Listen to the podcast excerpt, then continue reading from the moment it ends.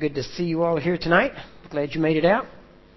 We uh, going to get right to it here in a moment. It's good to be back here in South Africa. Good to be here in Durban again. We uh, always enjoy coming over and actually trying to work it out where we can actually stay longer. And uh, we last year we had our first tris, our first semester, I guess, of the Bible school and actually looking at trying to possibly bring it over here and be here for, uh, well, we'd actually have to be here for at least three months at a time to do it. But uh, we're looking at putting all that together. So we uh, have been seeing God do some amazing things, and we're just here to kind of share some of the things we've seen, but also we want to get into the Word tonight. So if you have your Bibles, and this may sound a little disjointed. It's it's not. It's all together. It's Bible, so it all fits together anyway. But um, a couple of things I do want to mention to you. One thing I shared a little bit about this morning uh, over Southside, but I wanted to to maybe develop it a little bit more tonight because there's aspects that the church needs to realize that we have to grow. We have to grow. Amen so we have to be able to to grow into who and, and uh, when we get born again, God makes us who He wants us to be. We're made that. But in our understanding, we have to grow into it so that we can live it out more. And so that Christ is seen more through our lives. And so one of the things that I'm, it amazes me as we talk about the new covenant, new creation realities, as some would say, that in the new covenant, well, under the old covenant, there were things that you had to do. If you wanted to be right with God, you had to do certain things certain ways. And if you didn't do them, you weren't right with God. Under the new covenant, we are made right with God. So we start right. Under the old covenant, they were always trying to get right. Under the new covenant, we're made right from the beginning. And under this new covenant, there is the the, the difference is, and, and I guess the main the, the point, you know, to kind of give you the, the, the I don't know, I wouldn't call it the title, but to give you the the punchline, so to speak, is really very simple. If you really want to know what is in a person, if you want to know what a person's heart is, it's real simple. Just take away all restrictions. If you take away all restrictions, you'll find out what, what their heart is. Because then they'll do what they really want to do. And you'll find out who they really are. And that's pretty much what Jesus did, basically, in being able to show people their hearts. Because under the old covenant, you had all of these rules and regulations, and do it this way and do it that way. And Jesus really just came along and said, ah, just love God and love your fellow man.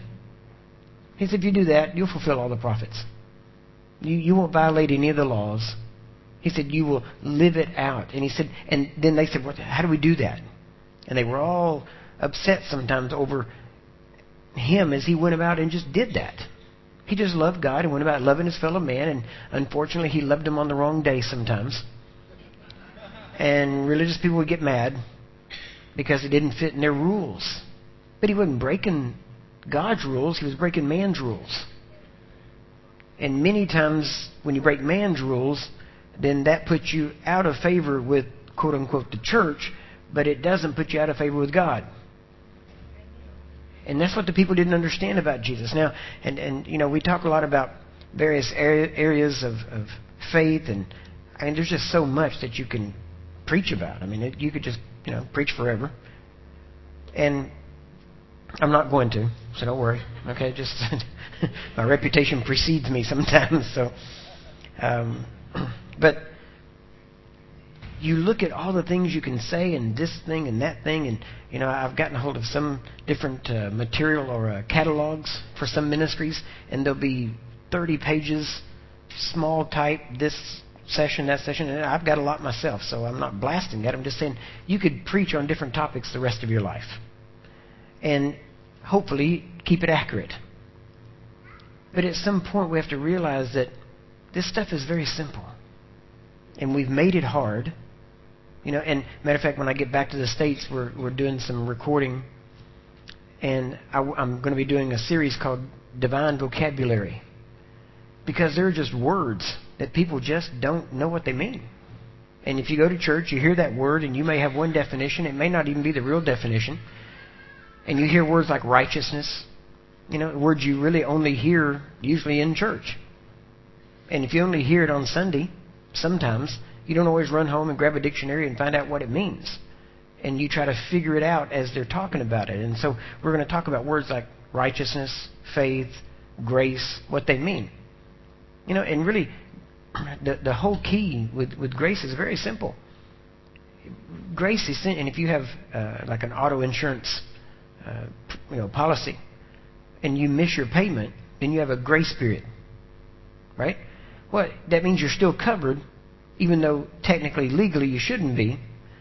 And really, all it means is that's time you have. The, grace period, there's a certain time there, right? To get your payment in. Really, with grace with God, it's not about getting your payment in, it's time to get right.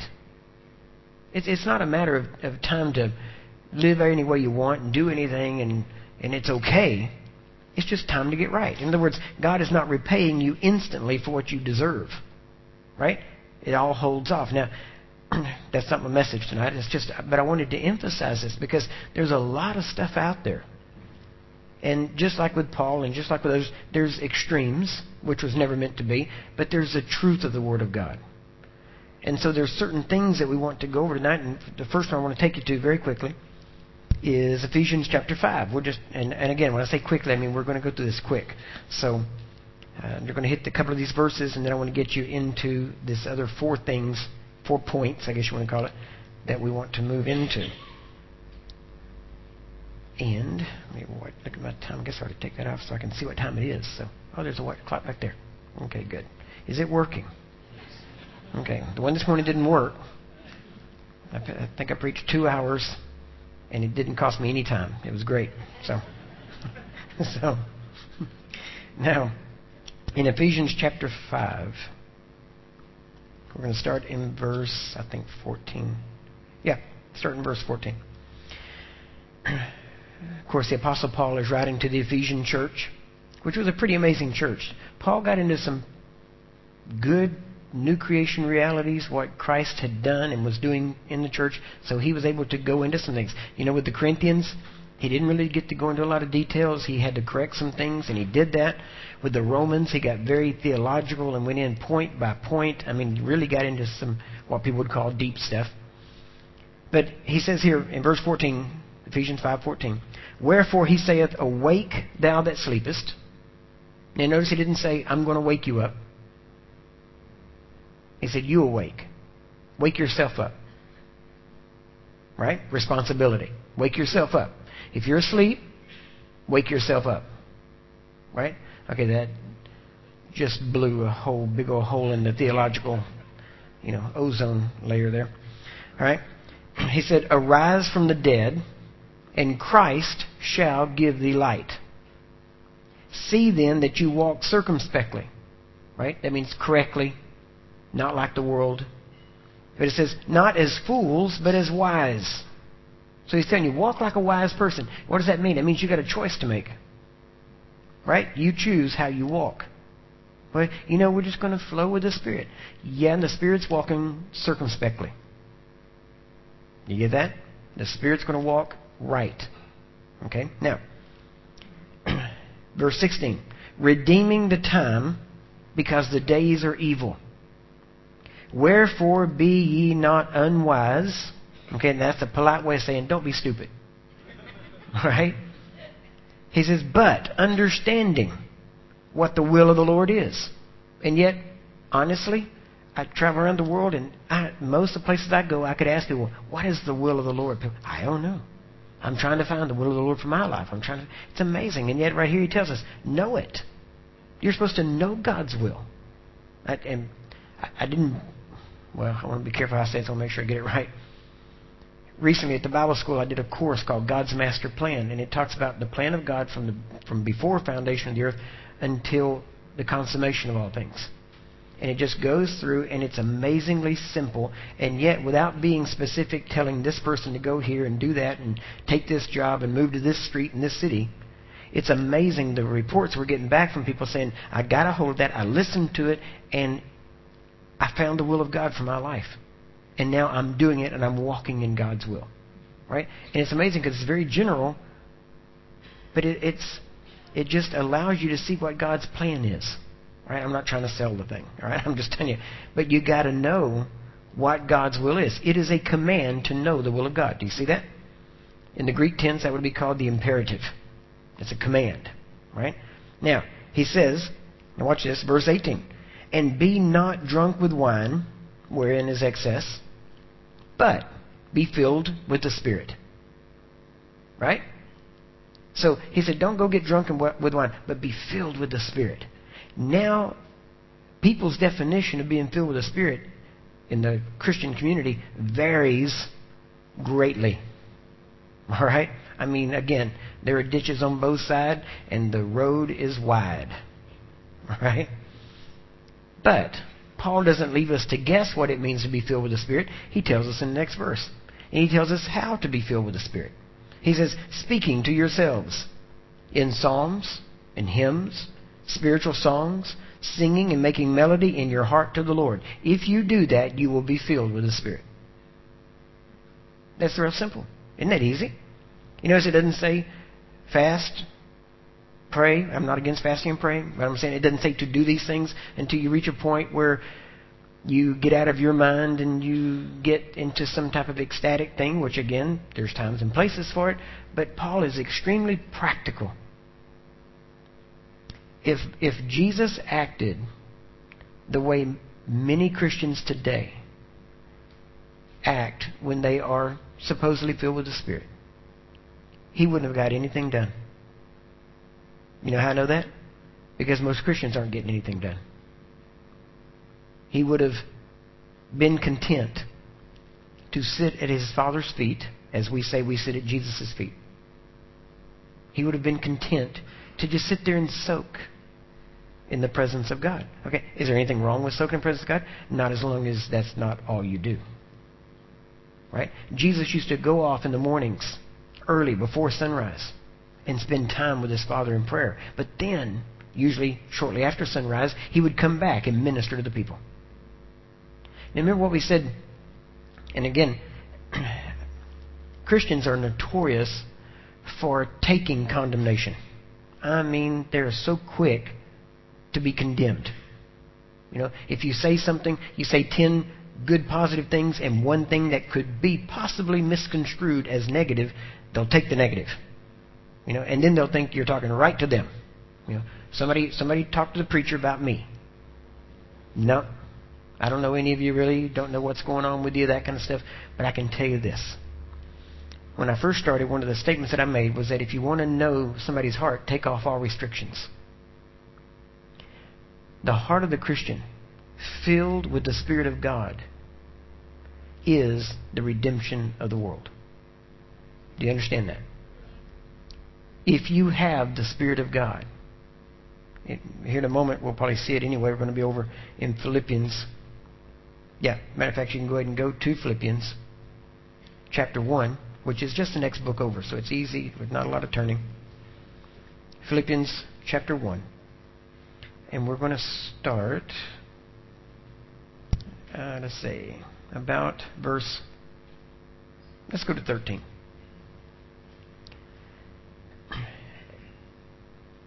And what you're going to see here in just a minute is a statement that Paul makes. And I want to get this across. This very this thing I want to drive home tonight. You know, there's a saying out there, I've heard it said, it's very good. It says, What you are, your character is who you are when nobody's looking. Your your character, your basic nature is how you act when you think you could get away with anything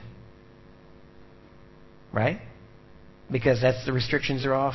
You think nobody's watching you, you know. And it's and your character. You know, if I said if there was, you know, a million rand sitting in there on a table, nobody was in there watching. It was just sitting there. You know, do you think that you might possibly contemplate trying to go steal it? He said, Well, of course not. You know why? It's too big. people would miss it. But if somebody left five rand on the table as a tip at a restaurant and you walk by, do you think you could slip in your pocket and nobody notice? Not a big deal. So sometimes your character is shown more in the little things you don't do rather than the big things. Right? Jesus said, Love the Lord thy God with all thy heart, mind, soul, and strength, and your neighbor as yourself. Okay, Jesus, how do we love our neighbor as ourselves? Well, you do to them what you would have done to you. You treat people the way you want to be treated. Only difference is if you are connected with God and if you have the Spirit of God in you, now you have an added power to do things that you couldn't do before. So now when you would do to others as you would have done unto you, it is as if God is doing them to them. Which means if you see someone sick, you can minister to them. If you see someone needing something, you can minister to them whatever their need is because now you're limitless because of the power of God that lives in you. Now, as I said in the beginning, the church has to grow up. And many times, babyhood in Christ can be seen by the type of problems you focus on. If your problems, if your biggest problem is how you're going to pay your mortgage, then you're pretty, and I understand I'm not trying to be mean or anything about this, but hopefully, before a doctor can fix you, he has to diagnose you. Right? And you don't want a doctor that doesn't tell you what's going on. So before I cut a cancer out of you, I want to let you know that the cancer is there. Amen? And the only way I can do that is to cause you to see yourself where you are. Now, if you're in Christ and you're moving on, that's wonderful. But if your whole life is wrapped up in getting your needs met, if your whole worship is trying to do something with you and not and you haven't taken on any responsibility for the world around you, then really you would say that your Christianity is selfish, which is an oxymoron. Right?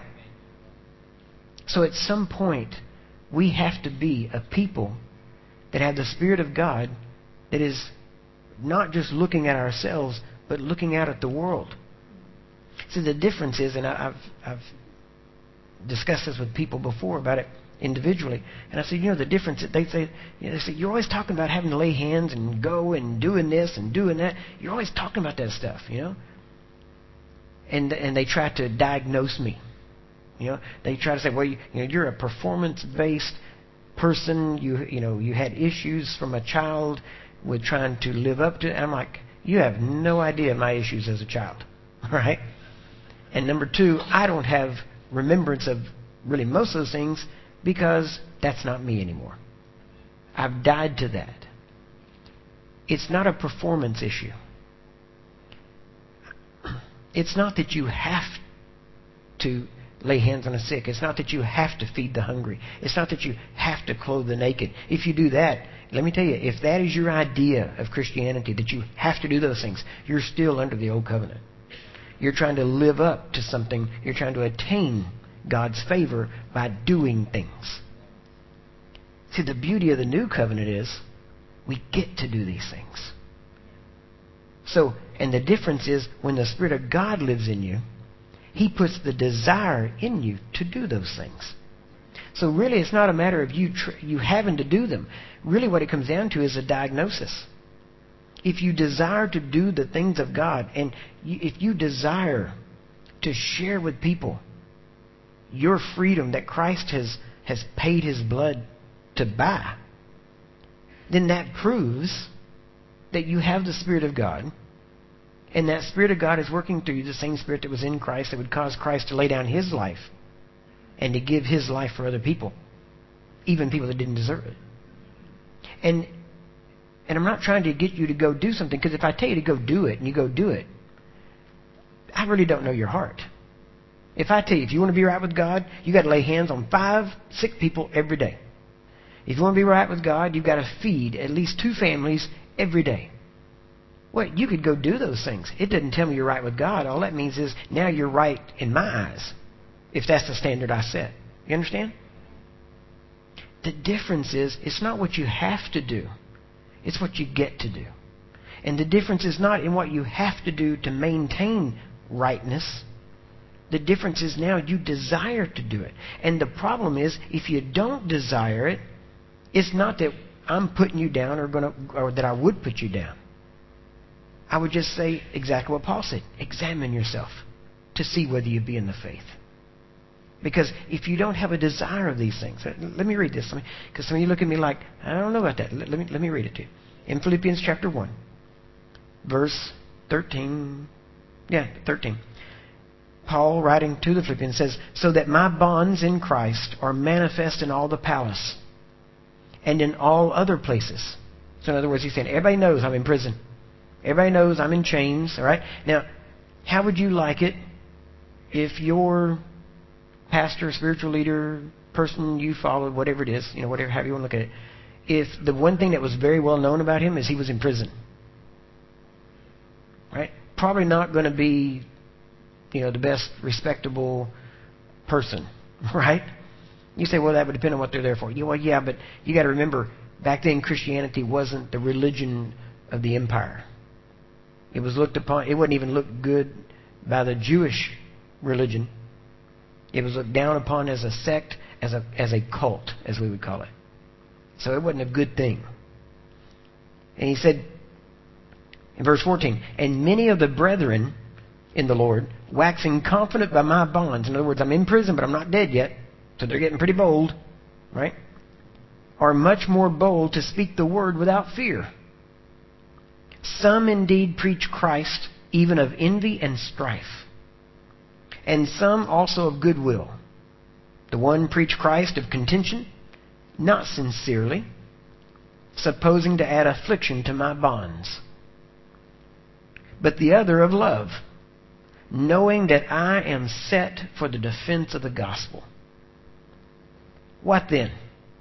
Notwithstanding every way, whether in pretense or in truth, Christ is preached. And I therefore do rejoice, yea, and will rejoice. In other words, they want to make fun, they want to preach Christ out of envy or because they think they can get somewhere with it. Fine, I don't care.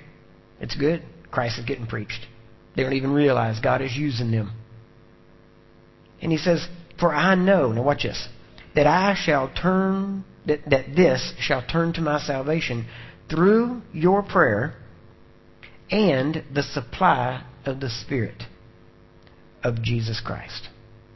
He said, This, I know that this situation and them preaching and me in jail, I know all this is going to turn to my salvation. And you would think, oh, that means Paul knows he's going to get out of jail and be good. But watch what he says.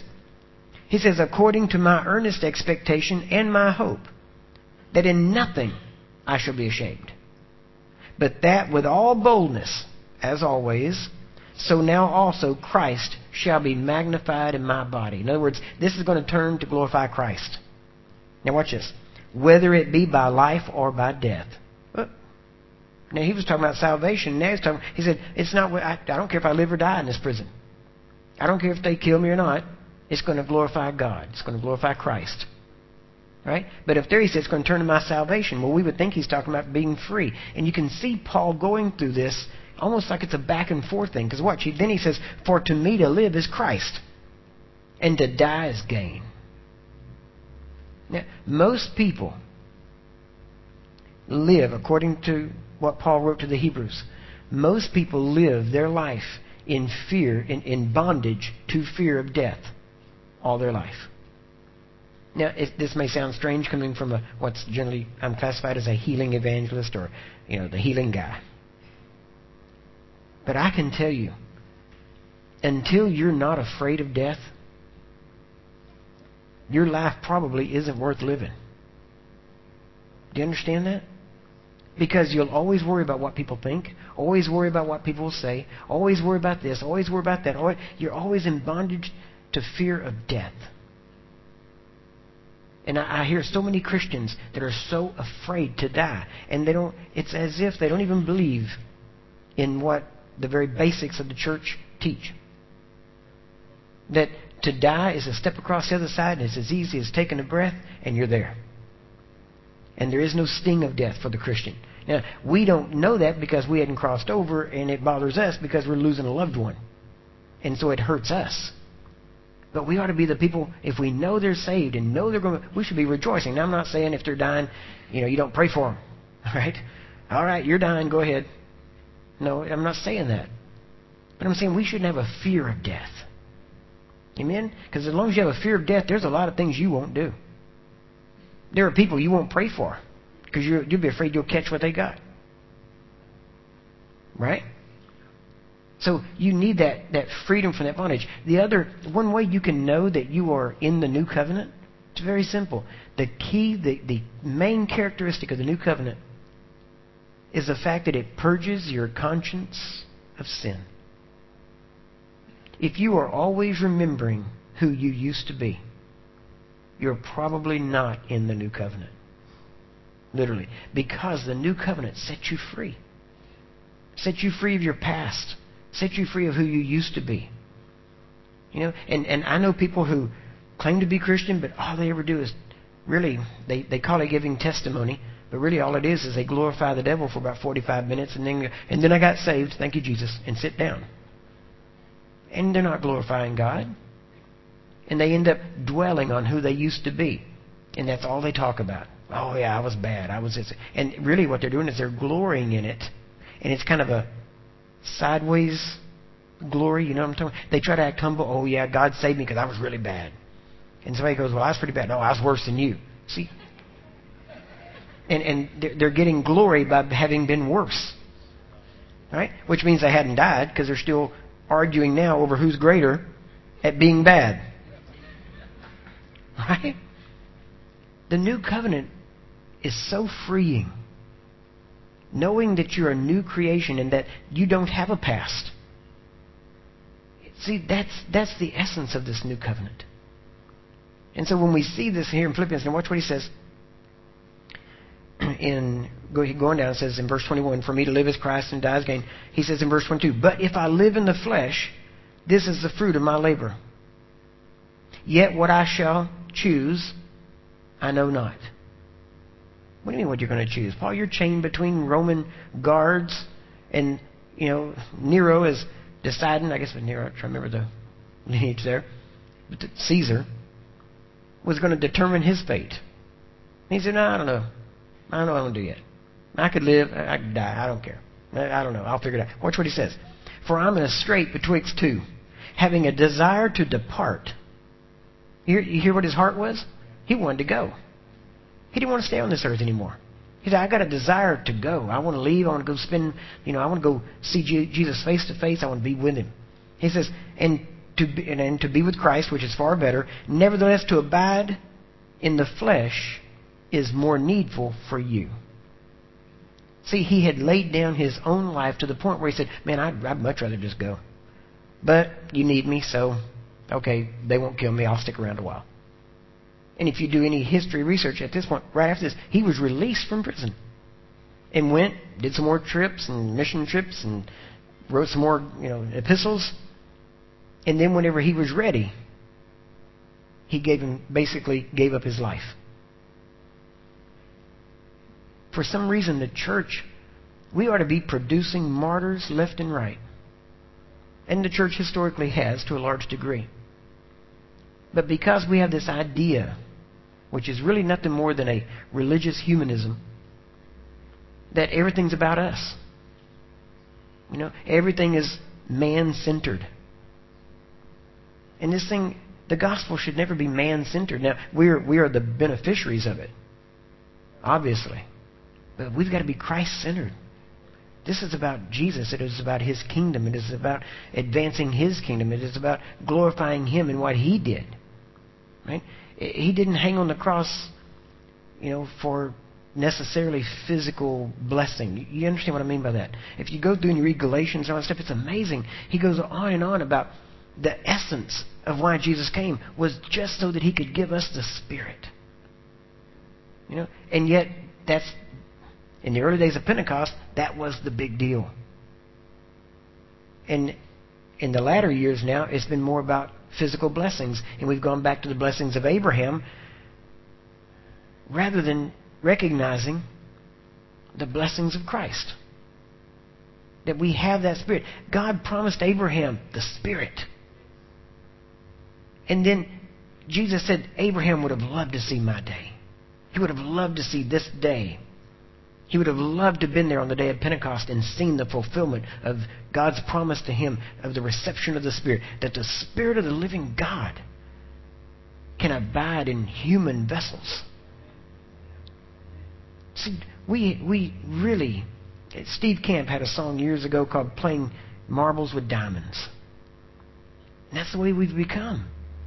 We, we've, we've nullified the necessity of the Spirit of God, and we've gotten caught up like little children with the things that sparkle and the things physical that go, ooh, ah, yeah. What? Do you need physical things? Yeah. Do you need to eat? Every now and then. Right? Maybe not as much as we do, but every now and then. Do we need a place to live? Technically, yeah, I guess, you know, Paul said that they had no certain dwelling, so you don't have to, I don't guess, but it does make it more convenient. So there's a lot of things you do need, but the idea is that if you don't think about that, it's, it's kind of like, again, going back, I have a military background, and in the military, they take care of you. Now, you may not have the best, may not be fancy, but they take care of you. They make sure you eat. They make sure you eat a balanced meal, nutritional meal. They make sure you have the equipment, the clothing that you need, the place to live, a place to stay. They make sure all your medical is taken care of. They make you have physicals to make sure your medical is up to date. And they want to make sure you're doing okay. You know, and and one of the things they check the most is your feet.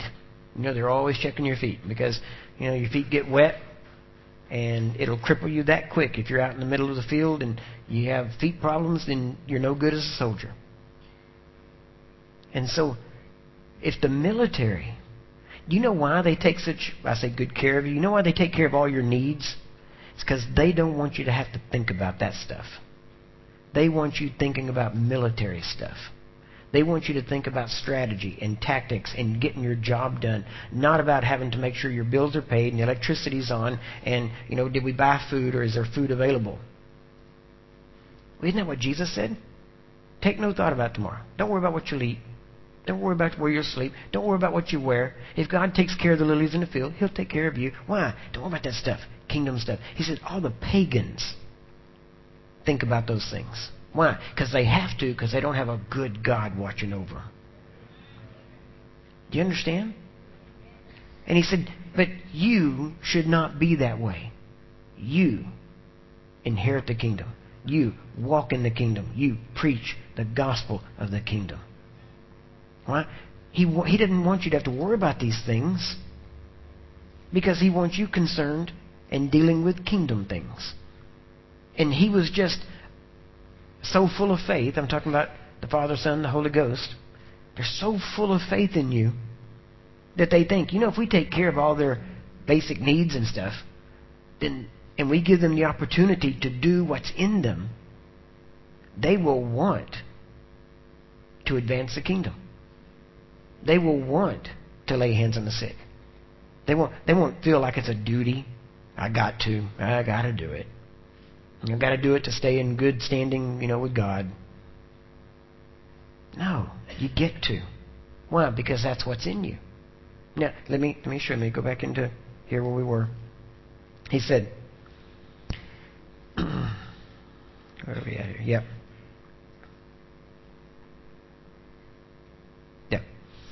I was wanting to go back to that, but and go on. Actually, we finished there. I want you to go on over to chapter two. Yep. Might as well go to. Well, you know, it's all good. So, but for the sake of time, we're going to skip down to verse nine. Wherefore God also hath highly exalted him. Talking about Jesus and given him a name which is above every name. That at the name of Jesus every knee should bow, of things in heaven, and things in earth, and things under the earth, and that every tongue should confess that Jesus Christ is Lord, to the glory of God the Father. Wherefore, my beloved, as you have always obeyed, not as in my presence only. In other words, you don't just do this when I'm there. You do it all the time. And now he tells them why. But now, much more, in my absence, work out your own salvation with fear and trembling. Watch. For it is God which worketh in you both to will and to do of his good pleasure. See, that desire in you. In the church, we have two extremes. We have people that feel like they have to do things. And then we have, on the other hand, you know, it's, it's kind of like that group feels like they have to do it and they don't want to. And then you got the other group that says, I want to do these things, but I've either been told I can't do it, or I'm not good enough to do it, or I need something more to do it, or something, and you know, there's something that keeps me from doing it. So you got one group that feels like they got to and don't want to, and you got the other group that wants to but don't feel like they can. And Paul is writing to them and saying, listen, you've obeyed. You know what I'm going through. You've stuck with me. Because you have to remember, over in 419 is where he says, you know, my God shall supply all my needs according, you know, in Christ Jesus according to his riches and glory. He was talking to Philippians. He said, you know, you, you guys have stuck with me sacrificially. You have given. You've done what you needed to do. You, you, he was bragging on them. And here he tells them, I want you to know. He said, you think. Because isn't that what you do? Oh, God, I want to do something. And then people say, oh, you're just full of pride. You just want to be somebody. You just want to be seen. And Paul says, listen, it's God in you, making you to want to do that. That is, that is proof. The fact that you desire to do this is proof that you have the Spirit of God. See, the Spirit of God, we talked a little bit about this this morning. The early days of Pentecost were so drastically different. Because back then, as many of you know with John. Lake Ministries, Dr. Lake, he received the baptism of the Spirit in October of 1907. By May 1st, actually May 14th, he landed in Cape Town. Six months. Six. Now he'd been a Christian many years, but he gets baptized in the Holy Spirit, and in six months he's a missionary to a foreign country, comes over with a wife, seven children, no support, no guarantee of support, nothing. Actually, there was a total of 12 people that came with him, and he was pretty much responsible for them. Now imagine that. Now see, there has to be something in a person above and beyond what's normal to make a person get on a boat, travel for six weeks, running out of money before they even get off the boat and yet they have such a desire to do the things of God that it urges them, constrains them, compels them to go to a foreign country. And he ends up burying his wife here after six months. Here's six months. They arrive in May. By December 22nd, she's dead. This man is left with seven children.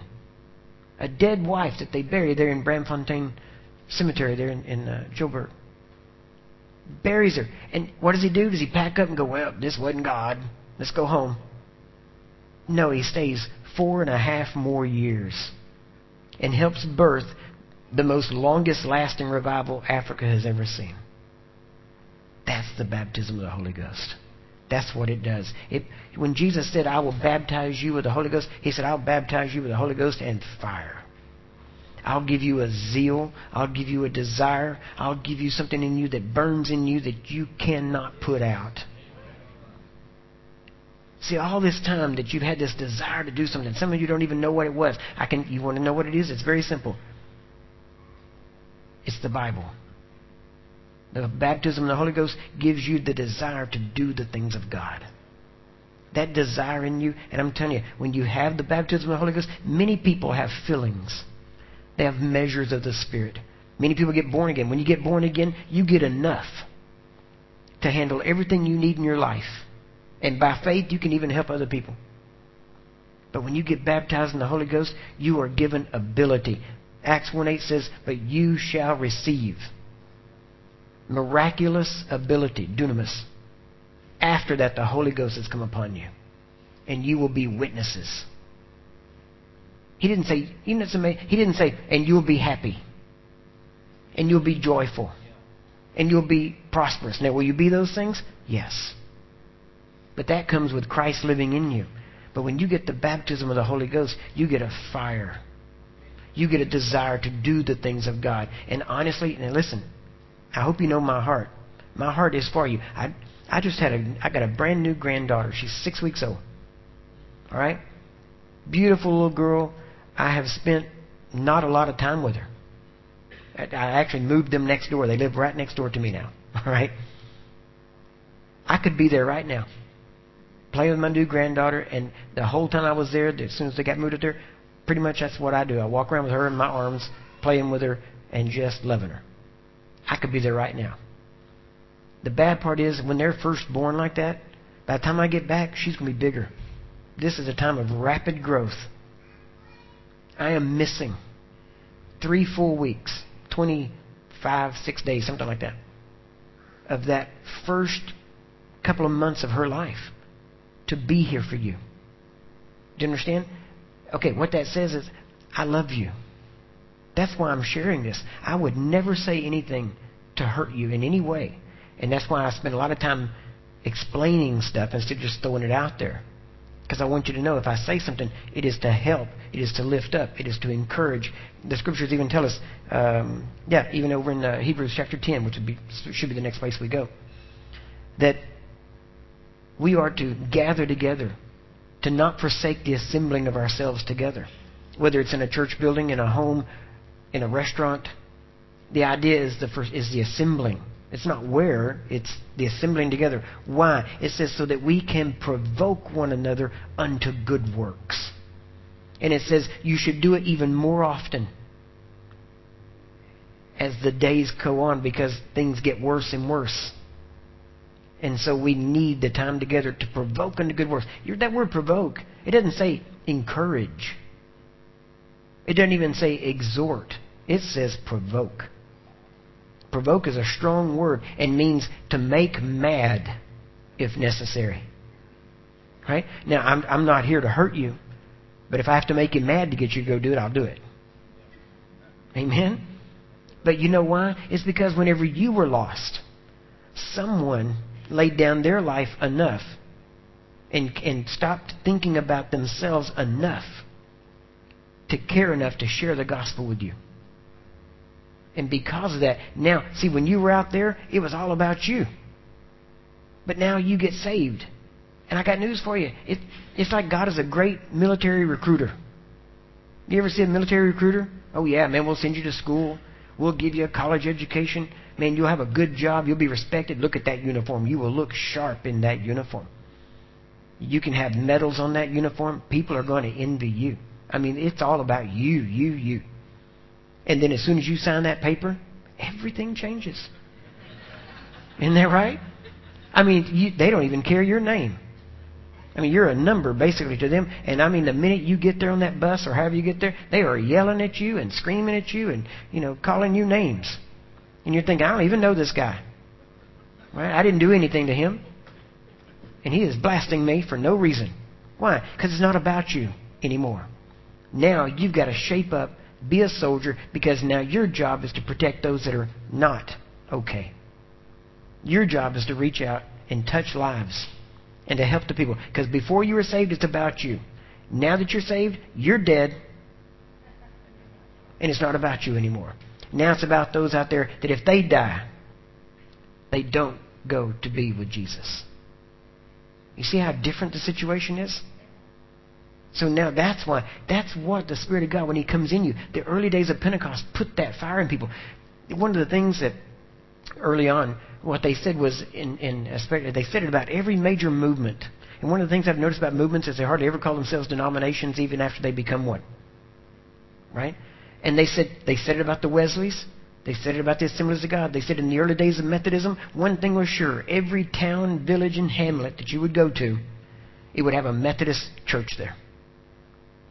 And then after about 1914, during the early years of Pentecost, they said, no matter where you go, no matter how small, you'll find an Assembly of God church there. Why? Because they were on fire. They had a they had a distinctive of the baptism of the Spirit.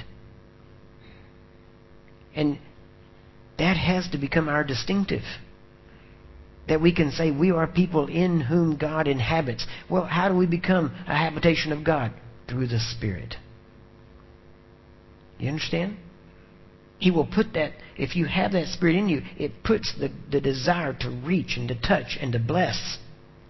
Now, there's growth, but the growth should be leading you toward conforming to the image of Christ, who laid down his own life, who is King of glory, and humbled himself as a servant to come and live and live as a servant and die so that we could inherit the benefits of the kingdom and of the Spirit of God. Amen? This is the essence.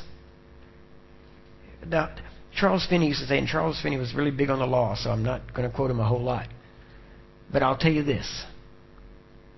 He used to say that the essence of Christianity and the way you can tell if you're a Christian or not is that the very characteristic that shows you're a Christian is selflessness. He said, as long as you are selfish, you're not born again. Isn't that amazing? But he said, that's what Christianity does is it kills self so that Christ can live through you. But yet, many times in the church world today, we hear too much about come down front, God will bless your life. Come down front, God will change your life. All that's true.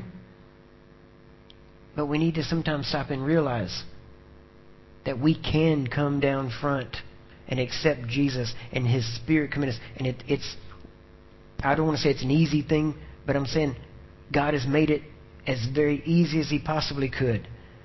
And because of that, many times we tread it underfoot as something cheap and not worth much. And we need to realize that our ability to walk in grace was provided by a sacrifice. And it wasn't enough. Jesus didn't say, All right, boys, you're born again, hit the streets, let's go. He said, No, no, no, no, no. Wait until you get the promise of my Father which is that Spirit. Get that Spirit. Don't do it without the Spirit. Get the Spirit in you. And that's what he kept emphasizing was wait. Why? Because with that Spirit come an ability that they did not have before. Many times people realize, I tried this, it didn't work, I tried that. And I tell you, get filled with the Spirit. Speaking to yourselves, psalms, hymns, spiritual songs. People say a lot of times, because I'm always going and they'll ask me, how do you how do you stay up? How do you stay going? To be very honest, it's really pretty easy. I live in this book. That's what I told him this morning. You got to fall in love with this book. You understand? This has to be more than life to you. When the things on these pages are more real to you than the thing on that doctor's report, then the, the next doctor's report will change to meet this book.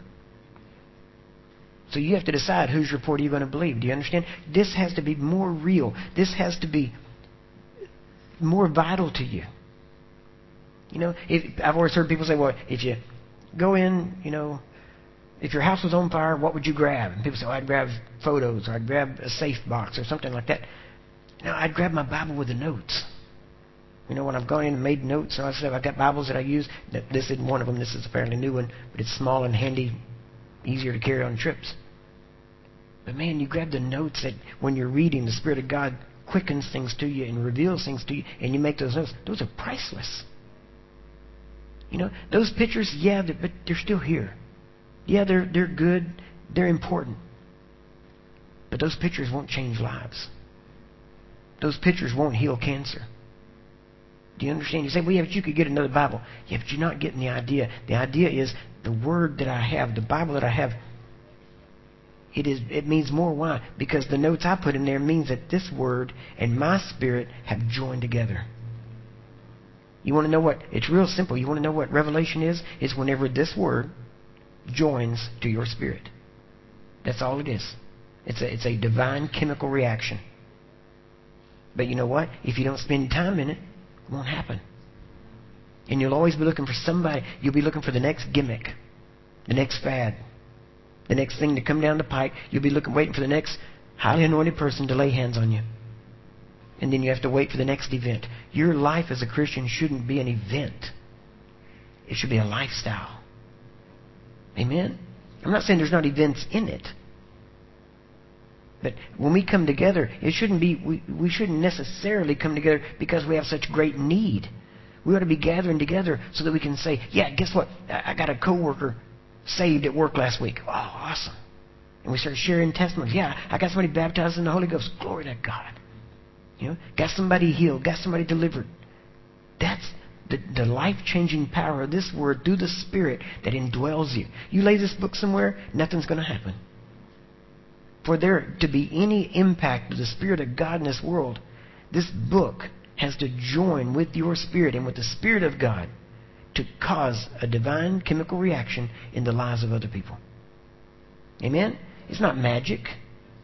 This stuff is extremely. If it was magic, you'd never know what to expect. You know? But it's not magic. It is so simple. And you already know that. If you told somebody, how do you get somebody born again? Well, okay, they got to, you know, repent, confess, okay, accept Jesus as Lord. Confess Jesus as Lord. If you do that, you'll be saved. Are you sure? Yep, absolutely. So if they truly turn around, or you know, however you want to word it, and they truly confess Jesus as Lord, will they get saved? Yeah.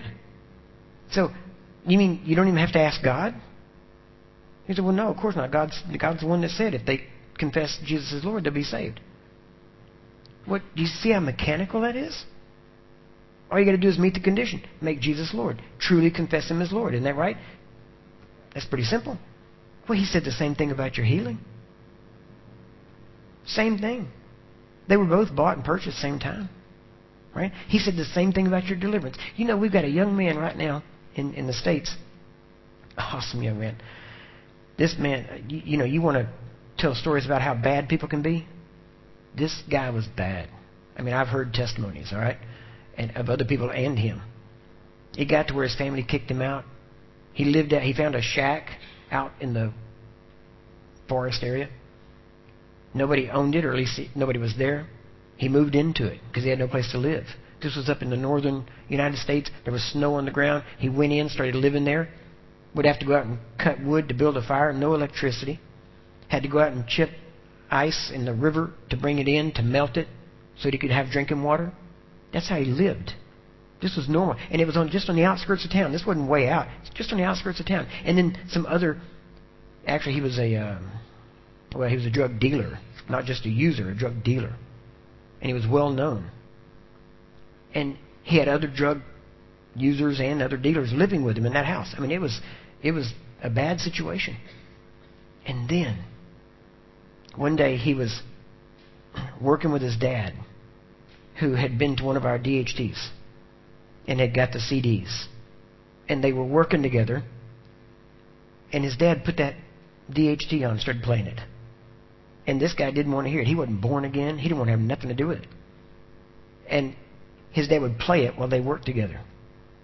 And after, I don't even think it was a couple of weeks, he was listening to it and got born again. Heard the message of grace, of freedom in Christ Jesus, and was instantly delivered of all his alcohol, all his drugs, everything. Right now, he's worked with us in Texas. Right now, he's in Cincinnati, Ohio. And he is, all he does now, Teen Challenge has contacted him and said, You are having such great results at getting people free from drugs. Come teach us how you're doing it. So now all he does is travel around the country and set up rehabs. But he doesn't go in and teach them a 12 step system. He goes in and ministers by the Spirit of grace and sets them free. It is amazing. I mean, you look at how I haven't found a way yet that the message that we preach doesn't work somewhere in every in every area, every area. Whether it's deliverance, whether it's you know freedom from past, whether it's healing, whether it's finances, any it works everywhere. That's one of the things that proves it's the gospel. Because it'll work anywhere. And on every case. It'll work on your case. Amen? It's been amazing what we've seen with this. And so, he, and he didn't go in and blast people and, you know, and it's just, he just sets them free.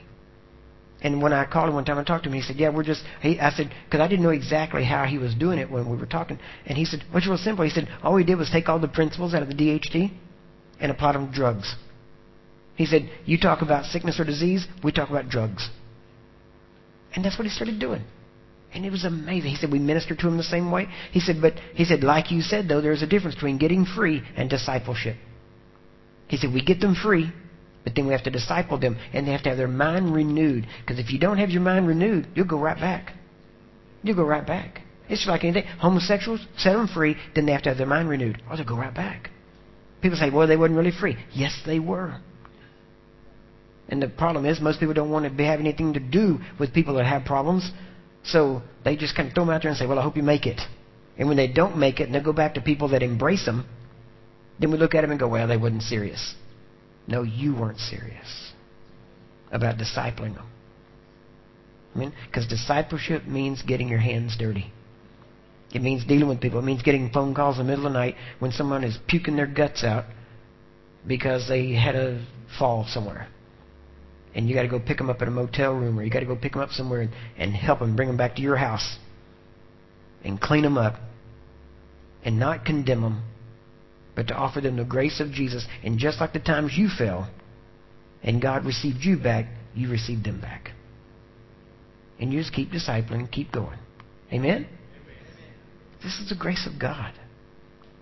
Now but if you have the Spirit of God then you have the desire to reach out and touch lives. It's not what you got to do, it's what you get to do. It is awesome. So, now, very quickly here, I've got maybe, uh, let's do another five minutes. Yeah, we're good. I actually got about another 10, 15 minutes. So, I can preach another whole sermon in that one. So, but I, I wanted to, if you came tonight and you have any problem, sickness, disease, you know, alcoholism, drug addictions, uh, bondages, any. Okay, let me put it this way: if how you are right now would not fit in in heaven, we have an answer for you. Amen. There's freedom. There's deliverance. There is change for you. Right? Not going to be any sickness or disease in heaven. No alcoholism. No addictions. No bondages. It's going to be. You're going to be free. Isn't that right? Isn't that the way it is in heaven? Thy kingdom come, thy will be done on earth as it is in heaven. Our whole job is just go around this life and look at every situation we go into, and if it doesn't look like heaven, fix it till it does. Real simple. Well, what's God's will in this situation? Make it look like heaven. Real easy. All right? Well, how do I know when to stop? When it looks like heaven. How many times do I pray? Whenever the last time you pray, they look like heaven. Isn't that easy? You don't have to get religious on it, but you do have to be Christian of Christ, of His Spirit. Amen? So even now, while I've been speaking, the Bible says that God sent His word and healed him. We know that that is referring primarily to Jesus, and He did come and did heal, and He said it is finished, right? And then in 1 Peter two twenty four it says that by His stripes you were healed, so it's past tense. Greatest revelation I ever got was the past tense of the Bible greatest revelation. Because I realized, you know, everything's done. So why am I living in the situation I am when it's already done? People say, well, what do you do about it? Start living like it's not. You know, like it, like you're not in that same situation. Start living like it's done. Start acting like it's done. Start talking like it's done. When you talk like something's done when it doesn't look like it's done, that's called calling those things which be not as though they were. That's Romans 4. Right? So you just live it, walk it, talk it, gets and it gets fun. Right? What's really fun is when you start watching religious people's uh, reactions to it. Right? When you start calling those things which be not as though they were, oh, religious people get upset. Yeah. They, they really get upset because you actually believe the Bible means what it says. Whenever they believe rituals, rules, regulations, right? See, there's a lot of changes the church is going to have to make. So even while I've been speaking, the Spirit of God has been working. He's been working in your life, right? He was working on you before you got here. He's been dealing with you and doing different things and even trying to get you healed and trying to get things to work through in your life. But as I've been speaking, the Spirit of God has been working. You know, it's almost as if it was a you have these chains on you, and the Holy Spirit's been sitting there with a lockpick set, just trying to get that combination so those chains just fall off, right? And he's been working on it the whole time I've been talking. Matter of fact, many of you have already had chains fall off of you and you don't even know it yet. You won't know it till you get up and start moving around. You get up and you start, oh, that feels different. You say, that's strange. Nobody even prayed for me. That's good. It's like I was saying this morning. My goal is not to see how many people I can lay hands on. My goal is to see how many people I can get to grow into union with Christ so I don't have to lay hands on them. Because I'd rather you have a union with Christ than try to use me as a mediator. There's one mediator, Jesus Christ. Amen? That's what this whole thing is about, is your union with Christ. We have peace with God through the blood of Jesus Christ. Peace. That means there's no problems with God. That means if you got problems, it's not with God. That means that you can attack your problems. Now, if your problems was God, I wouldn't advise you to, to attack them. Right? But if your problems aren't God, guess what? You can attack. Right? And God's behind you. Isn't that good news? This thing is so. God has given Jesus a name above every name. Okay? So if you can name it, Jesus' name is above it, and it's got to bow its knee. Isn't that simple? You say, well, but you know, I don't know enough. You don't have to. The le- I'm not, I'm not putting a premium on ignorance. Okay? Because, I, like I said, you should fall in love with this book. You ought to know this book. Let me tell you, you should get to where you don't need this book to be able to quote it. See, when a problem comes, if you got to say, well, let's see, see no, let me, see. well, okay, give me a concordance so I can find a scripture that matches. No. You need to have this in you before the problem gets there. See, it's kind of like Teflon on a pan. You know what I'm talking about? See, you don't put the food in and then spray the Teflon on the pan. Right? You spray the Teflon so the food don't stick. The Teflon's on before the food gets there. Right? The word needs to be in you before the problem gets there. If you do, it won't stick. It may come, but it won't stick. And nothing shall by any means hurt you. No weapon formed against you will prosper. Are there going to be weapons formed against you? Yeah, but they won't prosper. Why? Teflon, right off. Right? Right? Let them stick to the next guy that doesn't have Teflon. No, no, no. Okay. okay. All right? So even now, see, God's Spirit, if I can stand in a field and command healing, and literally thousands of people get healed, why does that only happen in open field crusades? Why can't it happen here? Amen? And that way you can go out talking about Jesus and how good He is instead of saying, Yeah, Curry Blake laid hands on me. Now, understand, Paul said, Follow me as I follow Christ. So I understand, okay. But we can't go out of here talking about Curry Blake, John Lake, or any of that other stuff. Right? I didn't come here in my name. My name doesn't mean nothing. Right? In some places you go, you're better off not using my name. Okay? Just word for the wise. Okay? All that counts is the name of Jesus. That's all. That's why when I lay hands on you, it's in His name. Why? Because my name has nothing behind it to back it up, but His name does. Now, if I could fast enough, pray enough, live good enough to where it could give me power, then I could go in my name. Because I did those things to get that power, and I could go in my name. But since I can't, and since the more of that I try to do to build up my name, or try to get power from me, I'm building my own righteousness, which actually stinks before God and actually takes me further from God rather than closer to Him, then I have learned just to forget that part, use the name of Jesus, and it's what He did that counts. Not what I've done, what He's done. Amen? It's much better because if I had authority, who knows how much it would be. But if I go in the name of Jesus, it's His authority. I know how much He has, all. Amen? So, why don't you just decide to be free? Doesn't that sound good? Let's just decide to be free. Amen? Let's all pray. You can stay seated a second. I'll get you up in a second. But let's pray. Father, Father, we bless you in Jesus' name right now. Lord, I thank you. I've spoken your word. I have people sitting under the sound of my voice. And Father, I have spoken your word straight from the scriptures. So therefore, my words are spirit and they are life because they're yours. So in Jesus' name, right now, as I've been speaking, Lord, you've been working. by your Spirit to set people free. And even now, in Jesus' name, I declare, decree, and speak and say, Be free in Jesus' name. Be healed. Be delivered. I am here to tell you, by the authority of the name of Jesus, that name above every name, that I grant your freedom. I declare you free.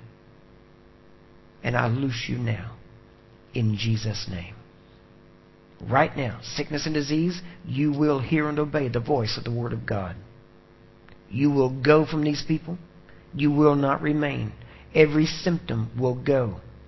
Right now, in Jesus' name, I commend you. Go now in the name of Jesus. Freedom. Bodies change right now. Life, health, strength, even prosperity, needs met, marriages brought back together, hearts softened, hearts turned toward God even now. Those of you that are have maybe you've never known Jesus, maybe you have no clue about what I've been talking about. I'm telling you now, if you will just turn to Jesus, make him your Lord, your life will be different because you will die and Jesus' life will be lived through you. And nothing shall by any means hurt you.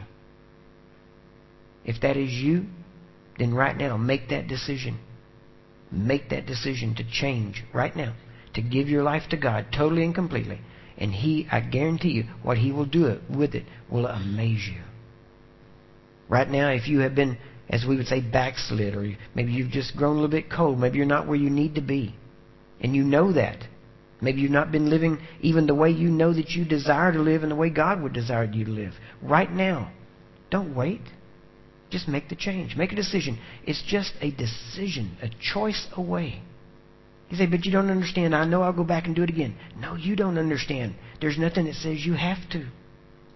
You watch. The Spirit of God can protect and keep what you give to Him. So even now, make the decision. Choose now. Turn back to God. Come back to God. Recommit your life to Him. If you have been, eh, even during, while I've been praying, if you've made that decision, then I want you to decide again. In just a moment, you're going to come down front. You say, well, why I got to come down front? Because we want to talk with you. We want to pray with you. We want to congratulate you. And to be very honest with you, Jesus hung nakedly, naked on a cross openly for you. And if He can do that for you, you can walk down front and openly confess Him. So, uh, be thinking about that in just a minute. We're going to have you come down. If you have been sick in your body, that's as much a work of the devil as sin in a backslid person or in a person that doesn't even know Christ. It's all the work of the devil. And Jesus defeated it all.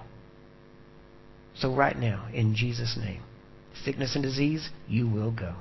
You will not remain. I loose these people and I set them free. In Jesus' name. Amen. Amen. All right, let's all stand up.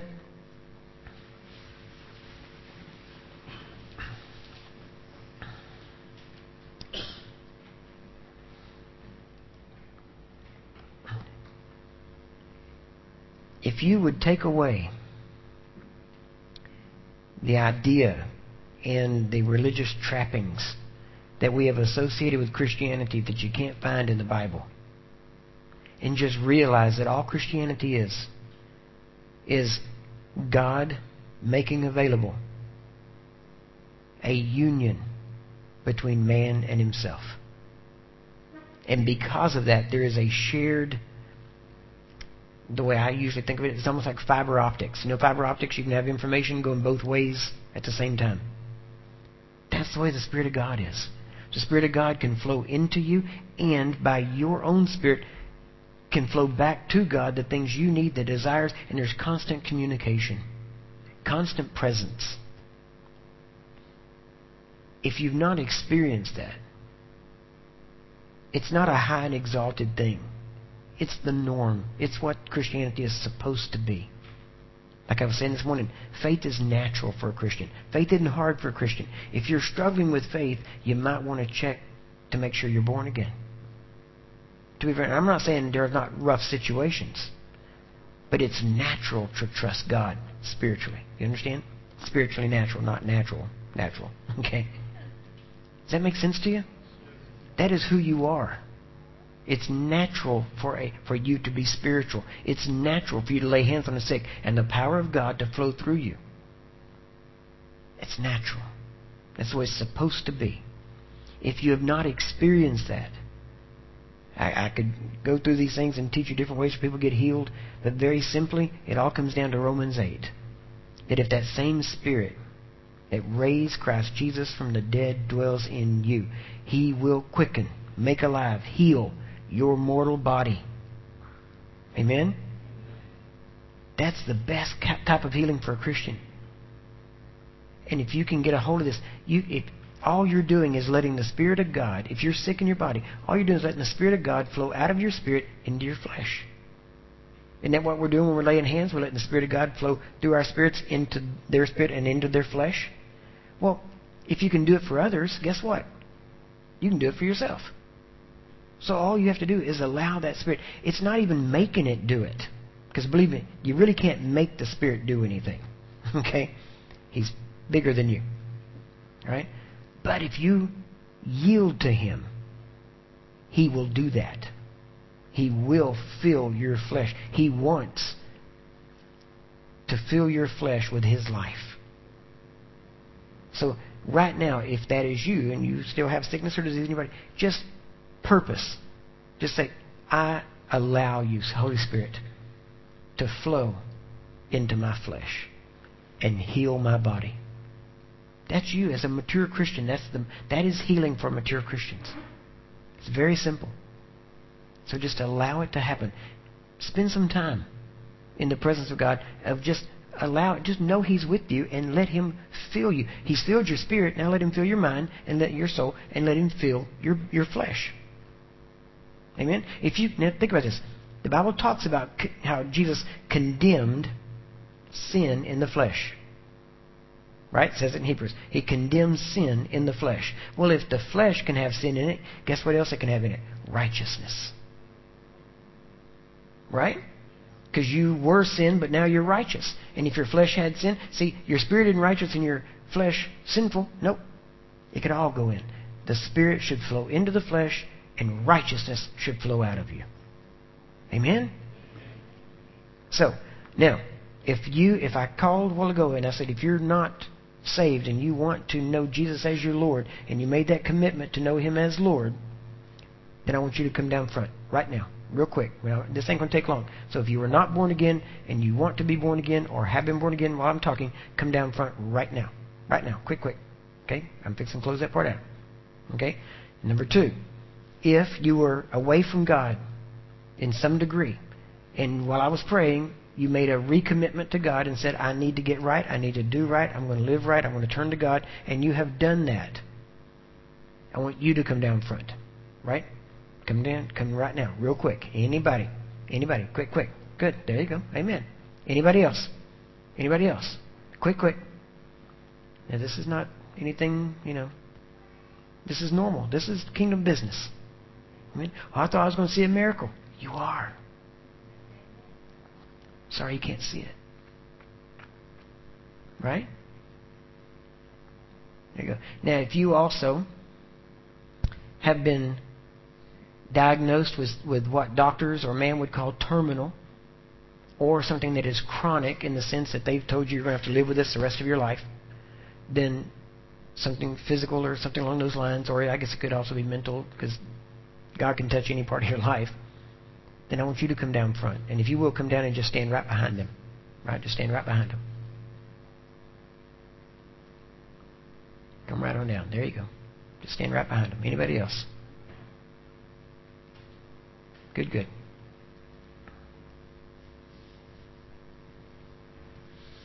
Now, how many people do we have here that has been through our divine healing technician training? Good, good. Okay. How many of you are practicing it? You know, you're you're doing it on a regular basis. You're you're praying for people. Okay. Those of you still have your hands up, I want you to come down front. Right? And just stand behind the people behind the last line there. Okay? Matter of fact, y'all may need to move forward a little bit. It's getting kind of crowded there. Yeah. All right. So here's what we're going to do. We're going to do three things, and since we are all part of the same family, we're going to all say this together. Right? You say, well, that part don't apply to me. Believe me, it won't hurt you. All right? It won't hurt you. So you can say it. So first off, we're going to do what we did before. We're going to say, just say this after me. Those of you that are still out there, you can repeat this with us, all right? Because you've had to do the same thing at some point. So everybody together, you lift your voices and you say this after me. Say, Father, Father in, Jesus name, I recognize, that. I needed you. And I came forward. And I give myself to you. I make Jesus my Lord. I accept his life. And I give him mine. So right now, I'm forgiven. I'm cleansed. I'm different.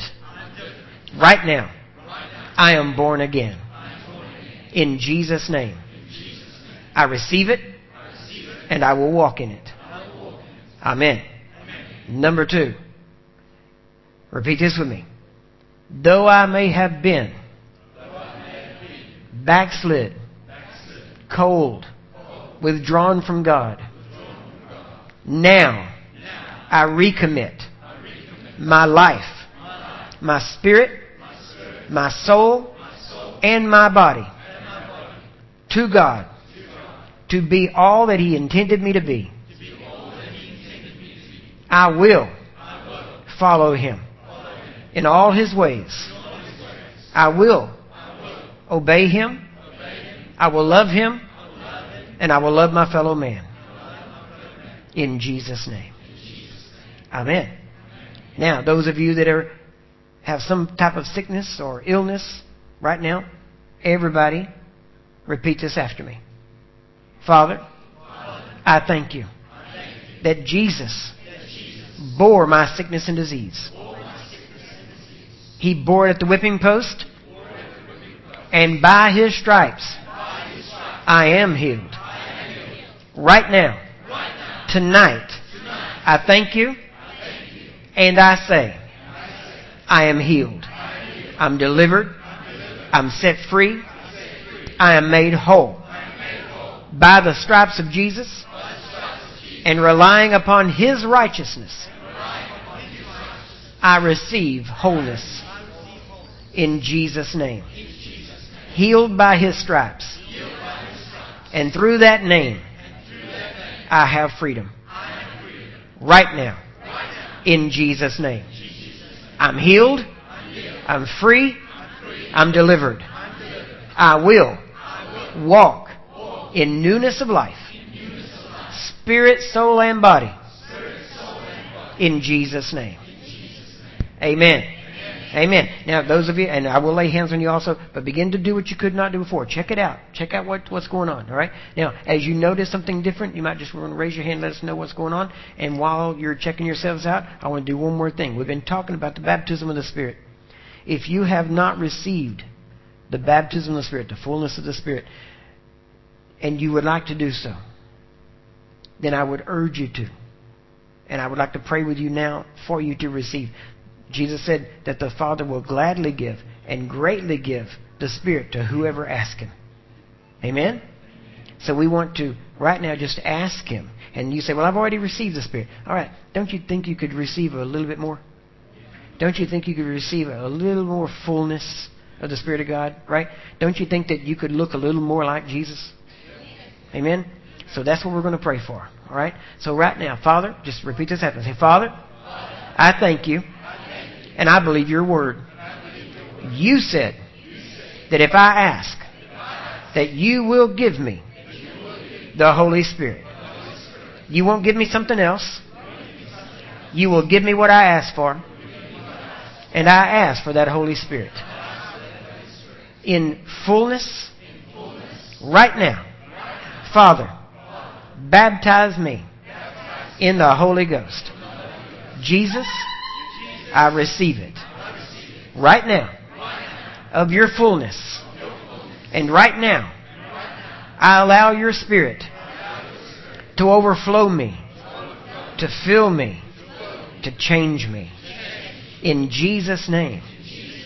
Now, Father, your Son Jesus said that after the Holy Ghost comes upon me, I shall receive power, miraculous ability to be witnesses. So, I believe that I've asked, I believe that you have given, I believe I have received. So right now, I thank you for miraculous ability. And I will be, by your Spirit, a witness of Jesus Christ in fullness of power. In Jesus' name. So right now, let's begin to worship and praise Him. If you pray in other tongues, begin to do so. Those of you that have just asked for the Holy Spirit, all you need to do is open your mouth and allow the Holy Spirit to fill it. And you will hear sounds coming out of your mouth. You will hear another language coming out. All right? Now, you can pray quietly or you can get loud and stronger. So we want to build up a little bit. So let's get a little bit stronger. Get a little bit louder. There you go.